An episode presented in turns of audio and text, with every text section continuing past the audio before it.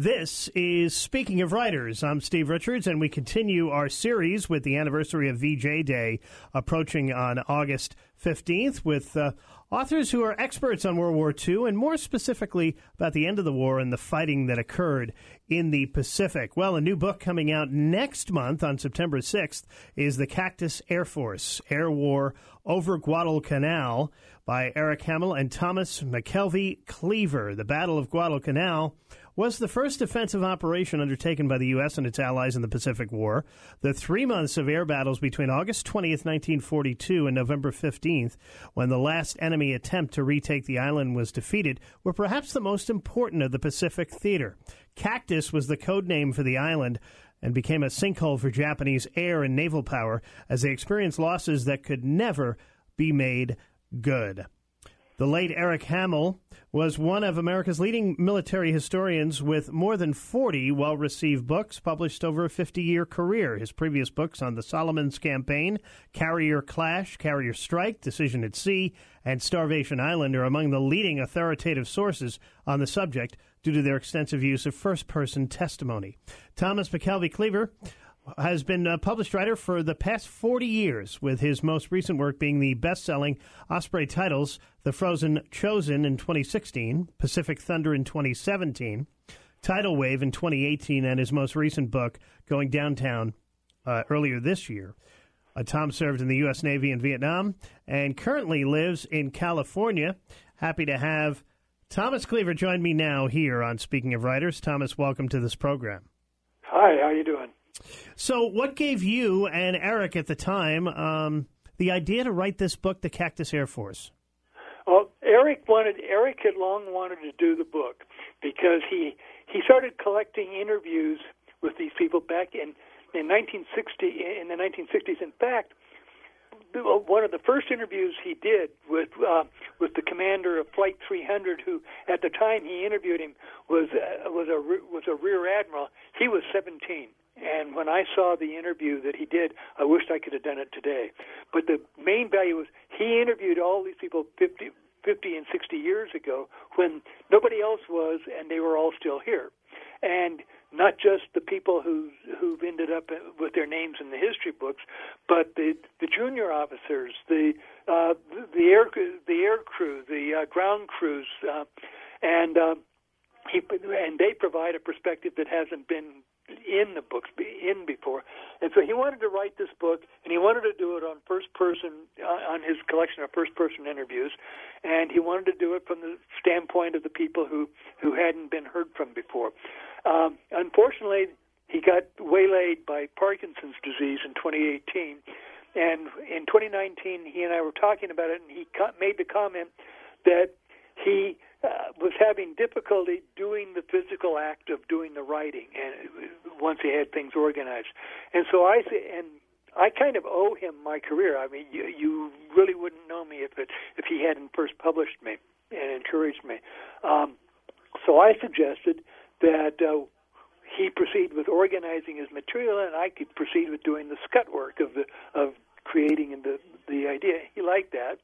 Um, Osprey liked the idea. They liked both of us, and so we started to proceed on that.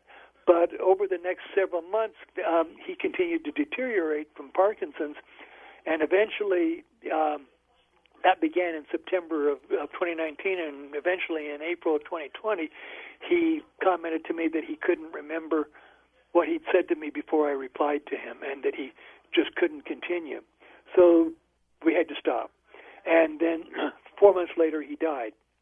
And then about four or five months after that, his son Daniel um, contacted me. He'd been going through his father's material, and he found our our emails and our work, and he asked me if I would be interested in putting the book together as I as I had been doing, and I said, of course I was.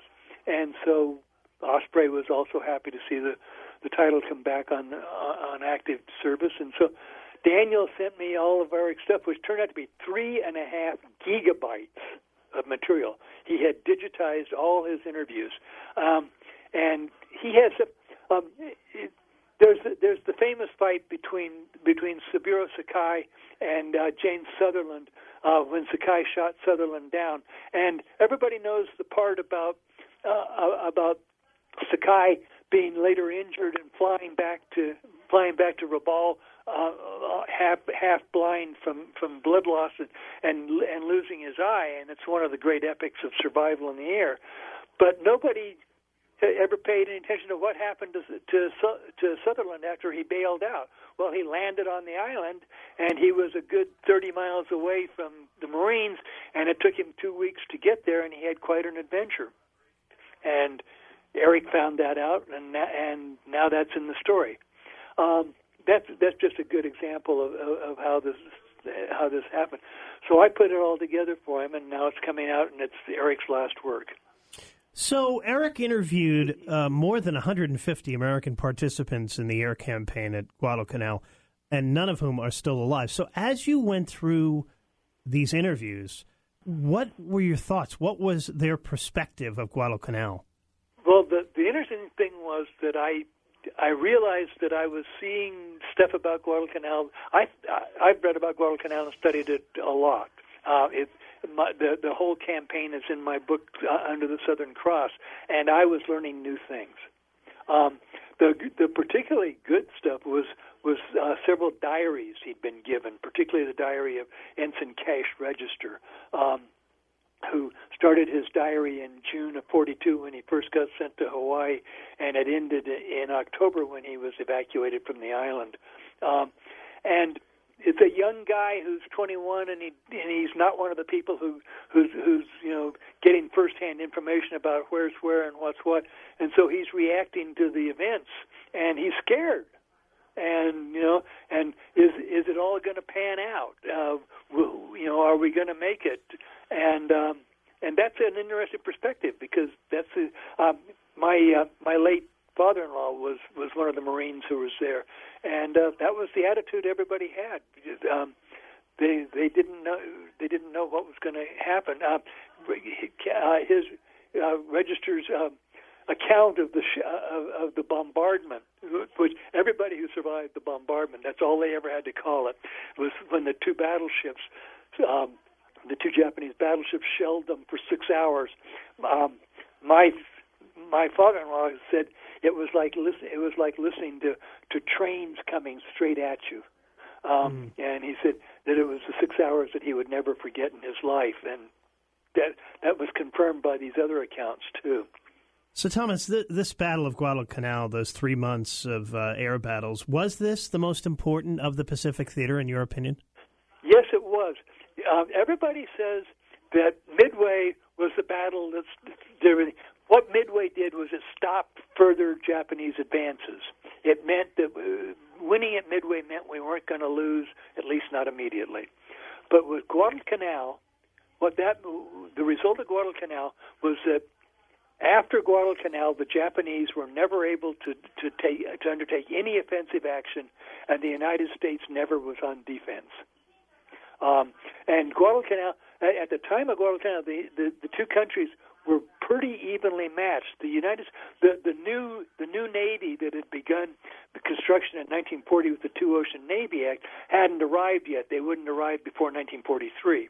Um, this was this was being fought, but with the survivors of Pearl Harbor, the the, the pre-war navy, and uh, and the, and the Navy took and the U.S. Navy took its greatest ship losses of the war in the in the in the Guadalcanal campaign. They took their greatest personnel losses at at Okinawa with the with the kamikazes, but they took they took there were as many sailors killed as there were Marines at, at Guadalcanal. We're chatting with Thomas Cleaver. He, along with the late Eric Hammel, have written the book "The Cactus Air Force."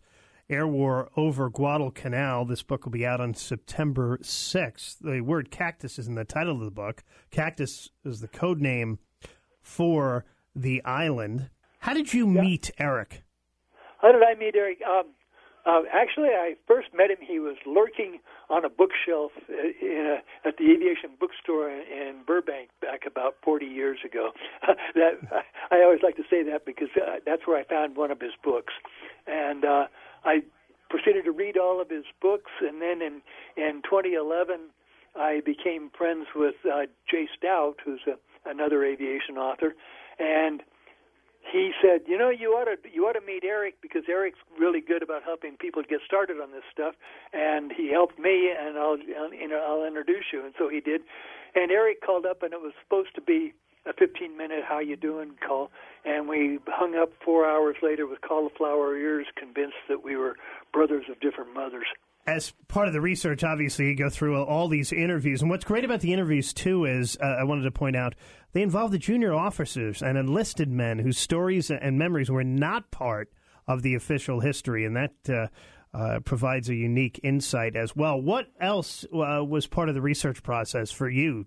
Um, just going through the material and, and you know and ha- having so much you know being able to cut down to a you know to a, to a book. I mean i i probably could have written a book that it would have had many of the same stories but i could have written a book at least double that size. And what would you like readers to take away from this book thomas? Um the commitment of the guy i mean you know nowadays we're sitting here wondering whether whether anything we do is going to is going to work. Uh people are you know we, we we've got you know nine 98 days till the midterms, and people are wondering, you know, who's going to win, who's going to lose, and, is anything we do uh, going to be worth it?